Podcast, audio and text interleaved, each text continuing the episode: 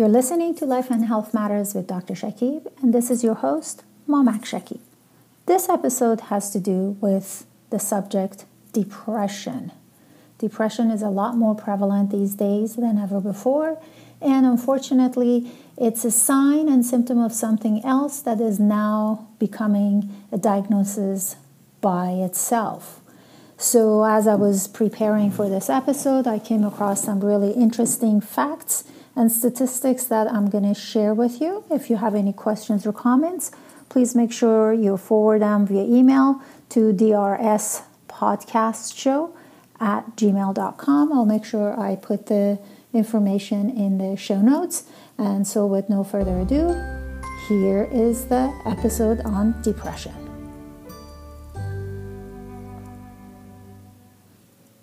All right, let's talk about depression. Many people think that depression is actually a chemical imbalance in the brain. This chemical imbalance theory, and yes, it is a theory, was widely promoted by drug companies and psychiatrists, unfortunately, to the extent that it's accepted as a fact now. The theory was first proposed by scientists in the 60s after it appeared that certain antidepressant drugs worked by altering brain chemicals. But it was stated that the findings are inconclusive. This is in the 60s. So, inconclusive, yet the theory was proposed at a time when treating a mental illness via psychoanalysis was falling out of favor. So Steve Hyman, director of Stanley Center for Psychiatric Research at the Broad Institute of MIT and Harvard, said, "It's not hard to see why the theory caught on. It suited psychiatrists' newfound attempt to create a system of mental health that mirrored diagnostic models used in other fields of medicine. The focus on a clear biological cause of depression gave practicing physicians an easily understandable theory to tell patients how their disease was being treated." So a theory became a fact, and now it's being passed around like that's now just a case of biology having gone wrong. So Prozac, Zoloft basically market on the chemical imbalance theory for depression to the mainstream. The release of antidepressant Prozac in the 80s was a game changer for depression treatment, in that the drug's maker Eli Lilly heavily promoted the chemical balance theory as a marketing gimmick to sell the drug.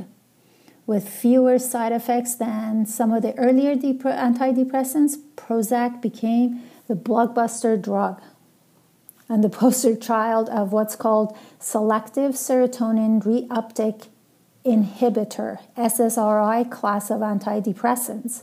Basically, what SSRI does is it targets the neurotransmitter serotonin. Listen, it targets the neurotransmitter serotonin, the happy hormone. SSRI works by preventing the reuptake of the neurotransmitter serotonin. Reuptake means moving back into the nerve endings. So basically, it stops it from going back into the nerve ending. Psychology today states that there was, of course, no demonstrable evidence showing that depressed patients had any imbalance, but Eli Lilly ran with it. Before long, psychiatrists and psychiatric patients alike came to identify with the idea that mental disorders are caused by the chemical imbalance. Now, Zoloft is another SSRI with a television ad that goes saying, "While the causes are unknown, depression may be related to an imbalance of natural chemicals between nerve cells in the brain. Prescription Zoloft works to correct this imbalance." So once again, through media, they basically introduce something new and run with it. So let's explore SSRI, since both Zoloft and Prozac are SSRI.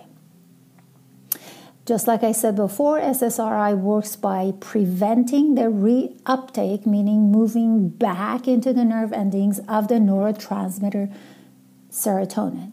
This makes more serotonin available for use in the brain, which is thought to promote or improve basically your mood, because low serotonin is said to lead to depression. But, and that's a big but, in the Handbook of Experimental Pharmacology, it's largely disproven. So it says antidepressants are supposed to work by fixing a chemical imbalance, specifically a lack of serotonin in the brain. Indeed, their supposed effectiveness is the primary evidence for the chemical imbalance theory. But analysis of the published data and the unpublished data that were hidden by the drug companies revealed that most, if not all, of the benefits are due to the placebo effect. Some antidepressants increase serotonin levels, some decrease it, and some have no effect at all on serotonin. The serotonin theory is as close to any theory in the history of science having been proven wrong. And this was in the Handbook of Experimental Pharmacology.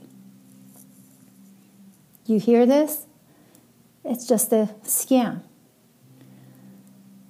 According to Harvard, depression has to do with, it's basically more complex than a brain chemical imbalance.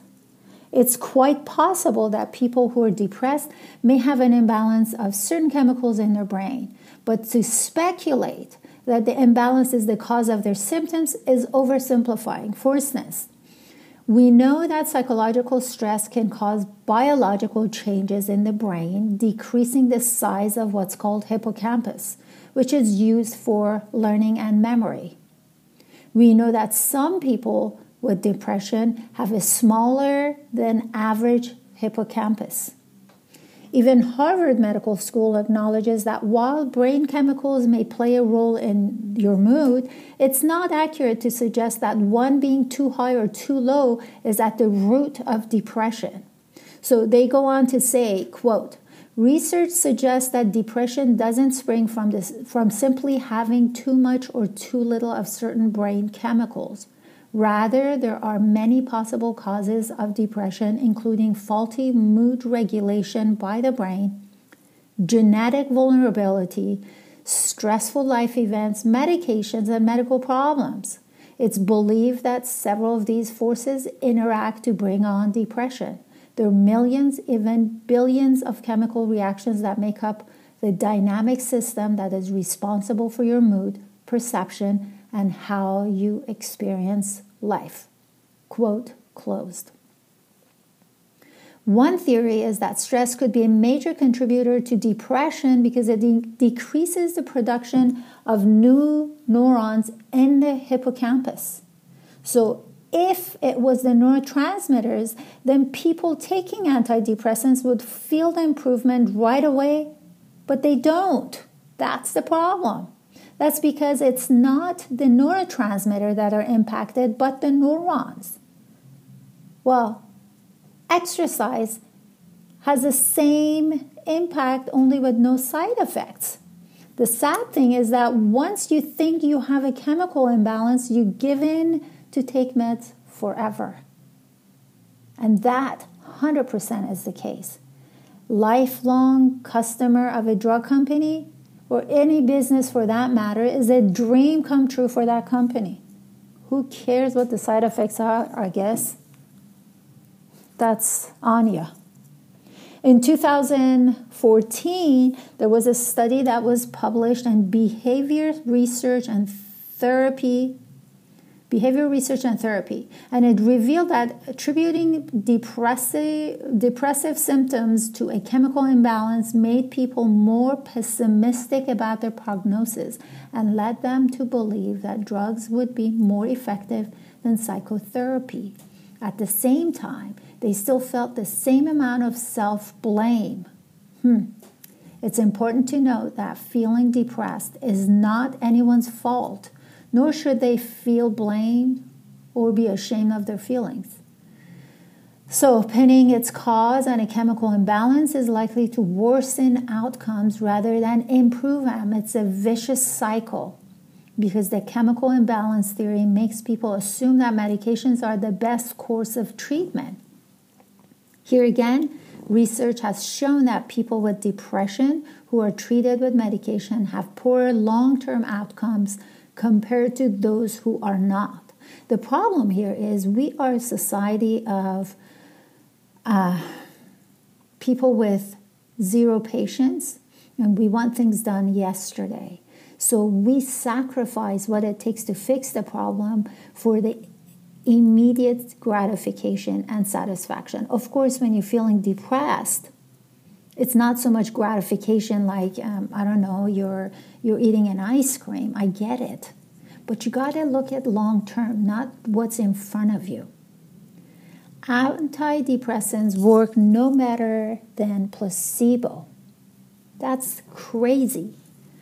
How is it that that's the case and still there are so many people who are on antidepressive medication? Close to 7% of U.S. adults and 350 million people worldwide have depression. It's the leading cause of disability. How about that?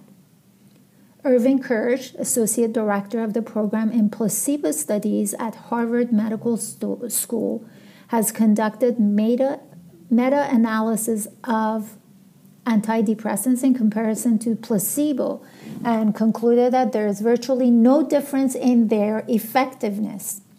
He says, quote, "The difference is so small, it's not of any clinical importance. What's different, however, is the potential for side effects, which is far larger among antidepressants than placebos. For instance, antidepressant users have an increased risk of developing type 2 diabetes, even after adjusting for other risk factors like body mass index. That's still higher. Antidepressant use has also been linked to thicker arteries, which could contribute to the risk of heart disease and stroke specifically for users of tricyclic antidepressants, which is about 36% increased risk of heart attack in those. Then there is the link to dementia, which researchers with the dose increase, they say that when there's a dose increase, there is an increase in the risk factor. These drugs also cause a decrease in coenzyme Q and B12 vitamin. And in case of tricyclic antidepressants, that's the case. They're needed for proper mitochondrial function, both CoQ10 and B12, mitochondrial function. So mitochondria is that energy factory. So it impacts the energy-producing units of our cells. SSRI also decreases iodine and folate. Iodine is important for thyroid. Cognitive function plays a role in fibrocystic breast, treating infection, bone health, and gosh, so much more. Folate is a B vitamin, which is needed to make red and white blood cells in the bone marrow, convert carbohydrates to energy, produce DNA and RNA. It's super important to have enough of it during periods of rapid growth like pregnancy, infancy, and adolescence. Of course, we all know how quickly they give antidepressive medications to adolescents and even young children, even though the side effect of those is, unfortunately, suicide. So what are the alternative treatments? If you are understanding that antidepressive medications are just as good as placebo, then why are people taking it? Well, I mean, honestly, when people are depressed, for one, we're very quick at labeling ourselves. We're very quick at assuming depression is because of the chemical imbalance. We go in and we take the meds and we start feeling better, and then we freak out because it's no fun to be depressed. So even if there is a slight improvement and then there is basically it stops working, then we're afraid to go off of it. So what are the alternatives? If it were me and I was on medication, and I'm not making any recommendation here, and you should never, ever play with psychiatric medications, because that's not playing even with the book of matches. That's like playing with dynamite.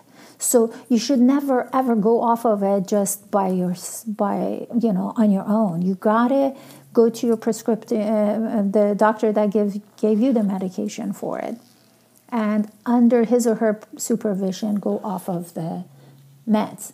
So the number one thing is the exercise. 44%. Those who didn't exercise were 44% more likely to become depressed compared to the ones who did after 2 hours a week, 1 to 2 hours a week of exercise. Then there is light therapy, which alone and placebo were both more effective than Prozac for the treatment of moderate to severe depression in an 8-week-long study. Omega-3 fats, which have been shown to lead to improvements in major depressive disorders, is another thing to address. Make sure you're getting enough omega-3 in your diet, either from wild Alaskan salmon is a good one. Wild Alaskan fish in general has less contamination, so that's why you hear about wild Alaskan. Sardines, herring, mackerel, and anchovies, or a high-quality animal-based omega-3 supplement. I mean, our foods are no longer safe if you think about it. So do your very best to go to the natural sources of these things. Less contamination is always good. Mercury is never good. So I personally am very leery about taking seafood of any kind. All of my animal-based products come from ranchers and farmers that I know, and there are plenty of them. Belong to your local Facebook groups where you can see who's doing whom or what, and you can actually go visit the farms. So you're thinking, heck, who's got time? I get it. But what exactly is more important than your own health? Do your work now and don't worry about it later. Optimize for your vitamin D levels. My gosh, in my practice, I see people who have the vitamin D levels as low as, actually, I have started seeing single-digit vitamin D level. That's dangerously high. And you should not look at the lab range of maximum 34. So if it's 34, you're good. It's not. It should be 65 or higher units. So, I mean, don't get sucked into the lab range. I've done a whole podcast on the subject of blood work report, so listen to it. It's valuable. Another great thing that a lot of people are low on is magnesium. Magnesium supplements lead to improvements in mild to moderate depression in adults, with beneficial effects that start occurring within 2 weeks of treatment. And then B levels, important, super important. I talked to you about folate. They're commonly seen at low levels with depression. And when they start taking them, there's an improvement. Then there are mind-balancing exercises like mindfulness, meditation, and EFT.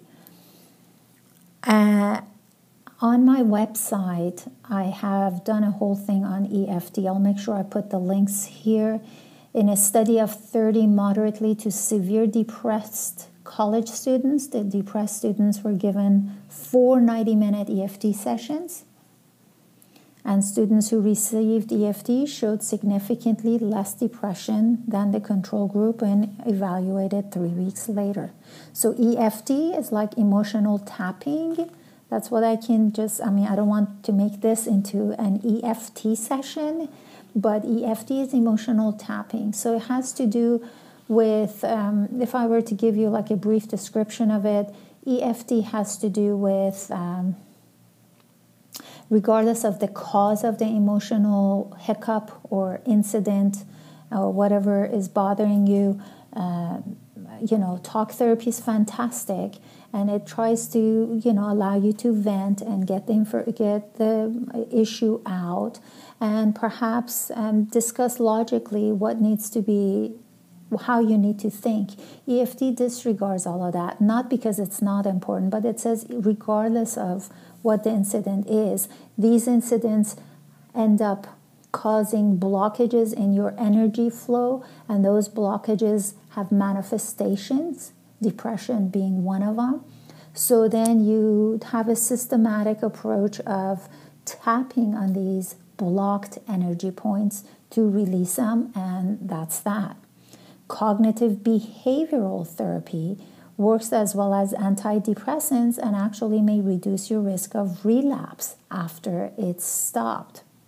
And then you always want to limit sugar. Men consuming more than 67 grams of sugar per day were 23% more likely to develop anxiety or depression over the course of 5 years than those whose sugar consumption was less than 40 per day. Depression doesn't come overnight and doesn't go away overnight. If something is worth being sad about, it's okay to be sad about it. So don't start taking antidepressants or calling yourself depressed when, let's say, you break up with your boyfriend or girlfriend, or you know, a death in the family. These are all sad occasions. So implement the natural solutions. Once again, those natural solutions are, and I'm going to go back to my list here that I have, it was exercise. Exercise was one of those things that you want to do. Vitamin B, magnesium, light therapy, omega-3 fats, vitamin D level, EFT, cognitive behavioral therapy, and limiting sugar consumption. These are all the natural alternatives to that. When you exercise, it actually releases certain hormones that will be impacting your depressed level of serotonin. So those are the things to do. Remember, I quoted you the things from famous resources that clearly show the whole chemical imbalance theory is simply theory that was blown out of proportion by the media. We don't need to go there with why that is. I think it's pretty obvious. And the whole SSRI thing is just working on the transmitters, not the neurons, which is important. That's amazing.